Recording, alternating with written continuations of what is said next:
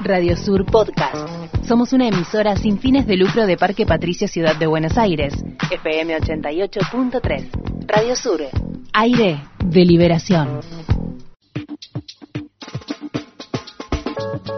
Seguimos adelante en Insurgentes. Estamos hablando de Bolivia. Bolivia hoy tiene toda nuestra atención en un contexto latinoamericano convulsionado, donde los pueblos han salido a las calles a manifestarse en contra de las políticas de ajuste neoliberal, en un contexto en el que algunos nos permitíamos soñar con nuevos vientos de cambio. Bueno, la derecha, la derecha boliviana vuelve a mostrar que aún sigue de pie y que juega de manera tramposa, juega sucio y es capaz de ponerle fin a través de presiones a un gobierno. Volvemos a recalcar que ponerle presiones a un presidente para que renuncie implica un golpe de Estado. Estamos en comunicación con Adriana Guzmán Arroyo. Ella es eh, parte del feminismo comunitario antipatriarcal de Bolivia. Adriana, ¿qué tal? Buen día. Mar y Azul te saludan.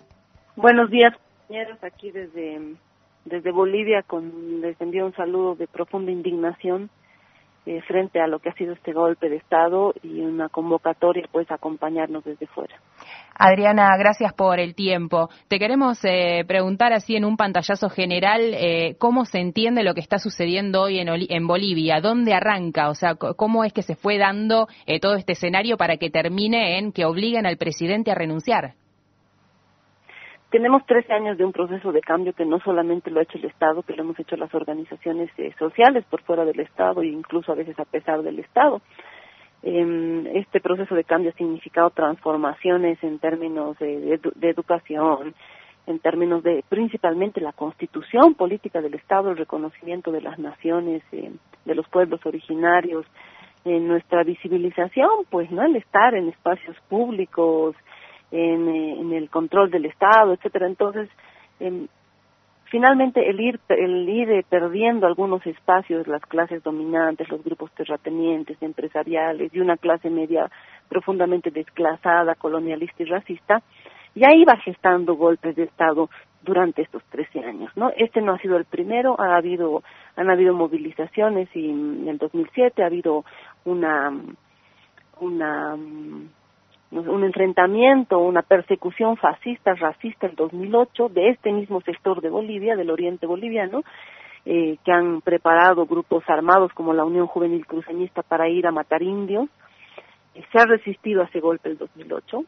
El 2010 la discusión sobre la autonomía, la, la fragmentación de, de, esta llamada media luna.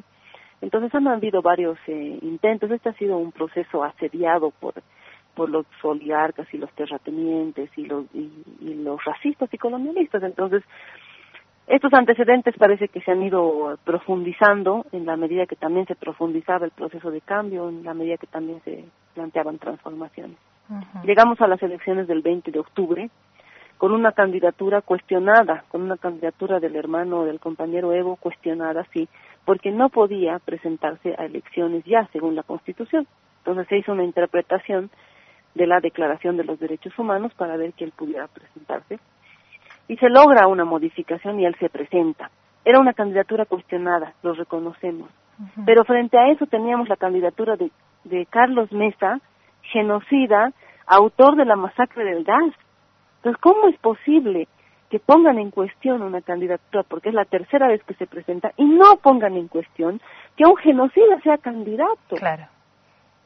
Las, eh, los cuestionamientos empiezan después de los resultados de las elecciones, donde el Evo le gana con el 10% y un poco más a Carlos Mesa, y ahí plantean un fraude. La opción era segunda vuelta, pero no lo aceptan. La otra posibilidad era la anulación de las elecciones, no lo aceptan. Empiezan, empieza a ser la oposición intransigente con su, con su demanda, que era renuncia de Evo se ha planteado que se haga una auditoría, que la OEA haga una auditoría, la ha hecho, ese informe la OEA debía entregarlo el miércoles, pero extrañamente lo entrega ayer domingo en el peor momento del conflicto, en el momento de mayor violencia, de mayor terror sembrado por estos grupos golpistas, y es un informe en el que prácticamente dicen, no mencionan la palabra fraude, pero dicen que las elecciones no son confiables, que han sido absolutamente manipuladas si ustedes leen el informe, es imposible de creer. O sea, eso no hacen niños de kinder, no hacen semejante fraude. O sea, los fraudes se pueden hacer hoy de una forma mucho más em, fácil, ¿no? Entonces, el informe de la OEA es parte, es complicidad de este golpe que ha hecho el, fascismo empresarial y fundamentalista del Oriente, ¿no? Y se ha sostenido en estos 16, 17 días de movilización frente al fraude supuesto, donde se han ido incorporando gente común, vecinas, vecinos, este, convocados también desde su racismo, ¿no? Porque el cuestionamiento ha sido estos indios, ladrones, corruptos, que se vayan de una vez, este, sin pruebas de que haya habido, digamos, algún eh, robo, pero eh, no le han dicho eso, por ejemplo, a Gonzalo Sánchez de Lozada. Jaime Paz Zamora vive aquí feliz, expresidente que ha robado, desfalcado el país, vive feliz en su hacienda. Entonces ahí está el componente eh, racista de estas protestas. Sí, eh, eh, dos cosas. Por un lado, esto que decías del papel de la OEA, así de la Organización de Estados Americanos que hizo la auditoría, que la auditoría más larga de la historia porque esperaron justamente el momento indicado para dar a conocer esos datos. Es un proceso que se podría haber dado un poco más rápido, ¿no? Pero bueno, como marcás vos, este, eh, justo lo dieron el domingo a la tarde en un momento de conflictividad eh, muy elevado, ¿no? Y por en segunda, la segunda reflexión, este, sobre esto último que decís de este componente racista, veíamos ayer los videos eh, de, que se divulgaron a través de redes sociales donde las Fuerzas Armadas se arrancaban en la insignia que tenían en el, en el traje, digamos, en, el uniforme que utilizan, donde estaba la, bandera boliviana y pegaditas al lado, como parte de una misma insignia, la bandera huipala, ¿no? Este, y la prendían fuego y gritaban sí se puede. O sea, la, cortaban. Eso también es una muestra, ¿no? O sea, como del odio este, que lleva adelante o que impulsa este, este golpe de Estado. Primero que quede claro lo que decías, este golpe de Estado que es de, los grupos cívicos, fascistas, fundamentalistas, porque además han dicho que van a poner el país en manos de Dios y que van a devolver la Biblia al palacio, lo han dicho ayer, este, es con apoyo de la OEA. Esta auditoría de la OEA estaba planeada y nosotros entendemos que este es un plan de larga data por todos los antecedentes que yo he mencionado, un plan de golpe de larga data donde la OEA ha estado involucrada, las declaraciones de sus veedores el 20 de octubre aquí en las elecciones han sido un antecedente de lo que se venía, que ya era un golpe de Estado, ¿no? Es un golpe a las organizaciones sociales también, porque como tú has mencionado, en estos, estos 16 días de, paro y movilizaciones han sido hechos por estos grupos fascistas armados que han generado terror en los barrios y que han eh, profundizado, enaltecido, si quieres, el racismo, la impunidad de identificar en sus ataques, porque atacaban a todos, pero identificaban a las mujeres indígenas para humillarlas, para hacerlas arrodillar, a los hombres indígenas para que se arrodillen, para que pidan perdón, para que besen la bandera boliviana. Se ha quemado la huipala, se ha tomado las organizaciones eh, sociales. Eh, se, se, las ha tomado, son espacios privados finalmente, las organizaciones se han comprado con su plata esas casas, esos lugares, pero se los ha tomado, hoy están en custodia de los grupos cívicos, este, se ha quemado la huipala, es un escarmiento para los pueblos originarios, es un escarmiento para que no volvamos a levantar la cabeza, es un intento eh, de, golpe a las organizaciones para volver a someternos, para volver a explotarnos también. Extrañamente, o tal vez así siempre es, ¿no? La policía, no pensamos que la policía iba a jugar este rol que está jugando hasta hoy, hasta hoy la, policía no está poniendo orden porque la policía está amotinada.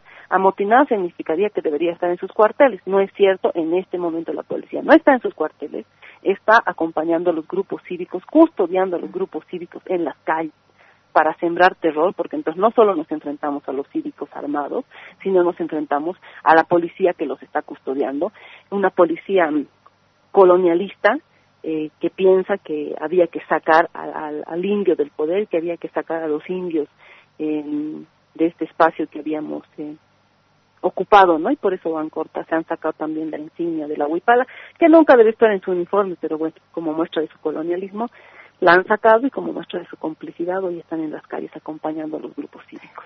Sí, eh, te íbamos a preguntar puntualmente por esto, por las calles, o sea, para poder, o sea, la salida a las calles de, las personas, este, para salir a respaldar eh, el gobierno democrático de Evo Morales. ¿Qué procesos asamblearios se están dando en este momento? ¿Qué es, eh, o sea, qué perspectivas hay de que, bueno, de, de esto que te estoy preguntando? Disculpa. Miren, hermanas, nos han desarticulado en gran parte porque lo que han hecho es, en, La Paz está el centro de gobierno y en el Alto para nosotras es el centro eh, político, organizacional, digamos, ¿no? Después de ingresar a la, a la Plaza Murillo, lograr con toda la violencia la renuncia del Evo, han enviado, o ya estaban ahí más bien, grupos em, armados en el Alto para desmovilizar, para generar conflicto, miedo, terror, ha habido saqueo, amenazas, entonces ha sido muy difícil que, rápido eh, reaccionen las organizaciones del alto y podamos juntarnos en defensa mm, no solo del Evo, sino en, posicionamiento frente a esta a este golpe fascista, ¿no? Porque se ha sembrado terror. Hasta ayer, hasta esta mañana se han seguido quemando casas de dirigentes sindicales, de dirigentes de organizaciones afines al MAS, pero también de organizaciones incluso que no estaban afines al MAS, pero que son indígenas, ¿no? Entonces hay un profundo escarmiento que lo que está intentando hacer es que no nos rearticulemos. Por otro lado, se atribuye todos estos saqueos y todo, hay, un, hay una guerra comunicacional, se atribuye al MAS. O sea, supuestamente estamos saqueando y todo en protesta por el Evo. Y no es cierto, nosotros no estamos saqueando, no estamos armadas, no teníamos armas para resistir en este conflicto. Ellos sí. Entonces están queriendo plantear que estos saqueos son del MAS y no lo son. Estos saqueos son parte de los grupos cívicos que están dando el golpe así quieren deslegitimar nuestra resistencia. En la ciudad nos estamos reorganizando y en las comunidades ya han planteado su resistencia desde el cerco. Han cercado la paz, la paz está cercada, nosotros nos vamos a sumar a ese cerco a la paz. Se ha cortado el suministro de agua y nos parece que es lo que hay que hacer. El pedido de este cerco es que salgan de la paz estos grupos fascistas y salgan de la paz eh, los líderes que están encabezando este, este golpe que son Pumar y Camacho. Estamos hablando con Adriana Guzmán Arroyo, ella es parte del feminismo comunitario antipatriarcal de Bolivia. Adriana, em, te pregunto cuál es el, rol de la Iglesia en todo esto, cuál es, eh, eh, qué papel están jugando todos los grupos eh, eclesiásticos en este golpe de Estado. Mira, es increíble, yo creo que es una variante que no la, nosotras no la habíamos considerado este el crecimiento de las iglesias evangélicas, de las sectas, ¿no?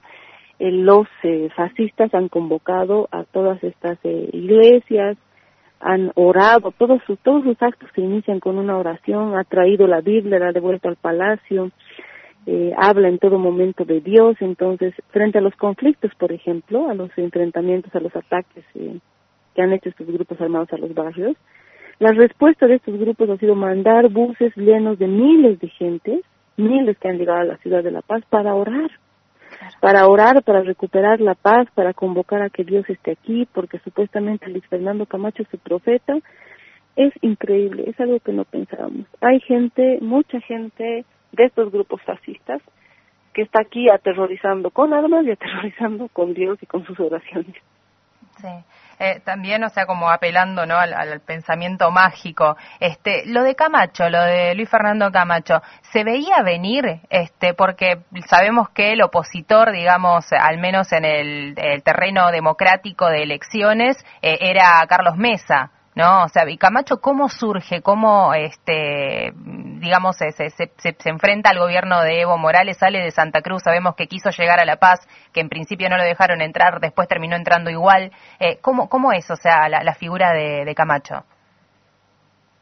Bueno, yo creo que haya sido muy ingenuo el gobierno y también nosotros ingenuos como organizaciones sociales porque siempre pensamos que en unas elecciones con quien había que discutir y disputar las cosas y finalmente arreglar si había fraude o no, era con el opositor en términos democráticos electorales, que era Carlos Mesa, ¿no? Aunque nunca fue un opositor válido para nosotros porque es un genocida, como ya lo hemos dicho, ¿no? Entonces, este señor Camacho no estaba en el espectro político, pues, o sea, no en el legítimo, porque el legítimo es que los que han sido candidatos, los que han sido votados, los que tienen diputados, etcétera, se discuta entre ellos, eso era lo legítimo. Este señor nos representa más que a los, eh, serán 100 empresarios que están aglutinados en el Comité Cívico para defender sus, sus intereses, ¿no? Pero frente a la imposibilidad de resolver esto rápidamente, y ahí también ha habido un error del gobierno que no se ha pronunciado rápidamente frente a la segunda vuelta o a la anulación de las elecciones, frente a la incapacidad del gobierno, frente a la incapacidad de Carlos Mesa de plantear una solución política, ¿no? Este, los conflictos han ido creciendo y ha logrado pues ocupar este espacio este señor Camacho porque ha convocado a eh, que sea un fraude, que ya no le importa lo que diga la OEA ni nadie, era un fraude y además traía el mandato de Dios para hacer esto.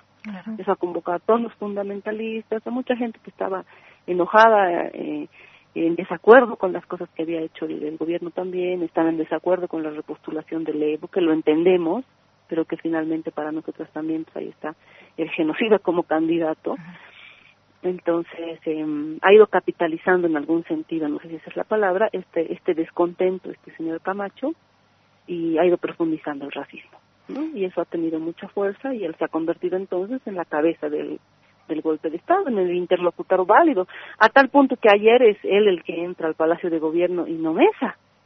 Claro. Es él el que ha planteado, vamos a poner una junta militar, es decir, él es el que está dando el golpe, es la cabeza de este asunto, sin tener ninguna legitimidad de ningún lado. Sí, y Mesa dejó hacer a Camacho todo el tiempo, digamos, en ningún momento se pronunció en contra o a favor, sino que lo, lo dejó jugar tranquilamente. Sí, Mesa tiene una unas alianzas de clase, ¿no? Y Mesa es un intelectual, entonces siempre ha intentado en la política ser más intelectual que político. Obviamente en este caso los tiempos fascistas le han ganado a los tiempos políticos o democráticos. Mesa ha dejado que que haga Camacho, yo no creo que por porque estaba de acuerdo, sino porque no tenía la capacidad de reaccionar más rápido y también porque no tenía apoyo.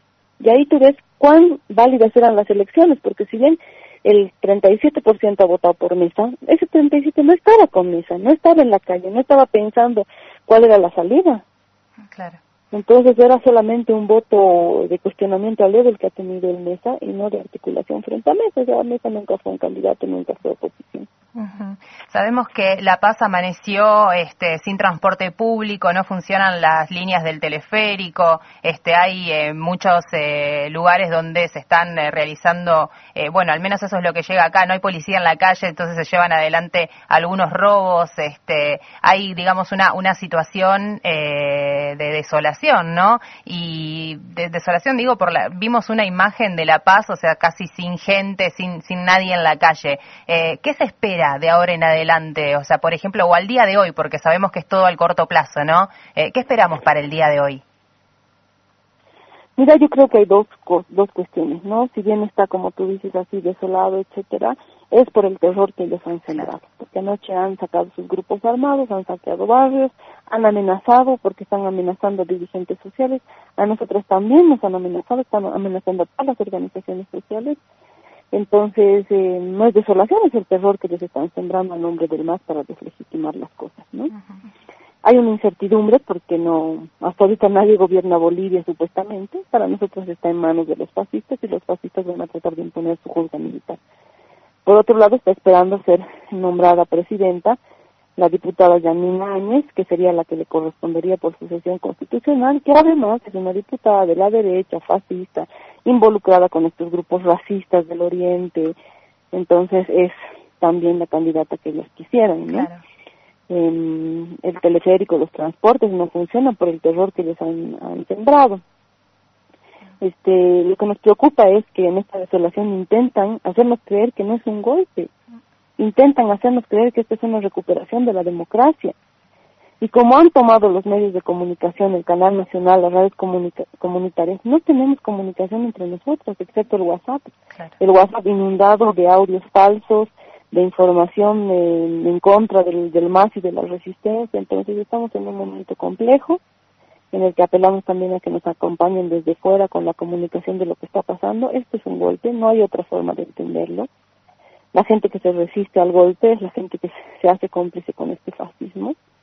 Eh, las organizaciones nos estamos eh, rearticulando eh, para resistir em, a esta mm, ocupación que han hecho los fascistas de la ciudad de La Paz y a esta toma que han hecho de, de la casa de gobierno, a este golpe de Estado. Adriana Guzmán Arroyo, te agradecemos por la comunicación con Radio Sur, Adriana, y vamos a seguir este, contactadas con vos para poder eh, seguir paso a paso lo que vaya eh, sucediendo hasta que se restablezca la democracia y hasta que, eh, bueno, se vayan los militares y toda la derecha de, de los lugares de poder. Gracias, compañeras. Esperamos su acompañamiento, la difusión. Esto es un golpe de Estado, un golpe a las organizaciones sociales, un golpe racista y fascista. Le pedimos al mundo que lo denuncie. Están intentando detener también al Evo. Le pedimos al mundo que nos acompañe en este proceso que no solo ha alimentado a Bolivia, ha alimentado los sueños y la esperanza de todo este territorio de la Via Yala y también en otros territorios. Gracias. Adriana Guzmán Arroyo, ella es eh, parte del feminismo comunitario antipatriarcal de Bolivia. Recordamos la convocatoria hoy en Argentina, acá en Buenos Aires, precisamente en el obelisco. Desde la una de la tarde va a haber una movilización contra este golpe de Estado perpetrado allí en Bolivia, en solidaridad con el pueblo boliviano y también con todo el gobierno de Evo Morales y el MAS, ¿no? Que eh, es justamente lo que, lo que está sucediendo en el país. O sea, la democracia está en peligro, o sea, se están dañando las instituciones han vuelto las botas, ¿no es cierto?, a tomar el poder en, esta, eh, en este escenario, bueno, que, pensábamos algunos, bueno, es un viento de cambio, se vienen nuevas articulaciones, eh, pero bueno, una vez más hay que ponerle el cuerpo y enfrentar, ¿no?, a esta derecha y bueno, claramente los intereses geopolíticos de Estados Unidos que también eh, juegan allí en esta, en esta batalla. Radio Sur Podcast. Visita nuestra web www.radiosur.org.ar. Radio Sur, aire de liberación.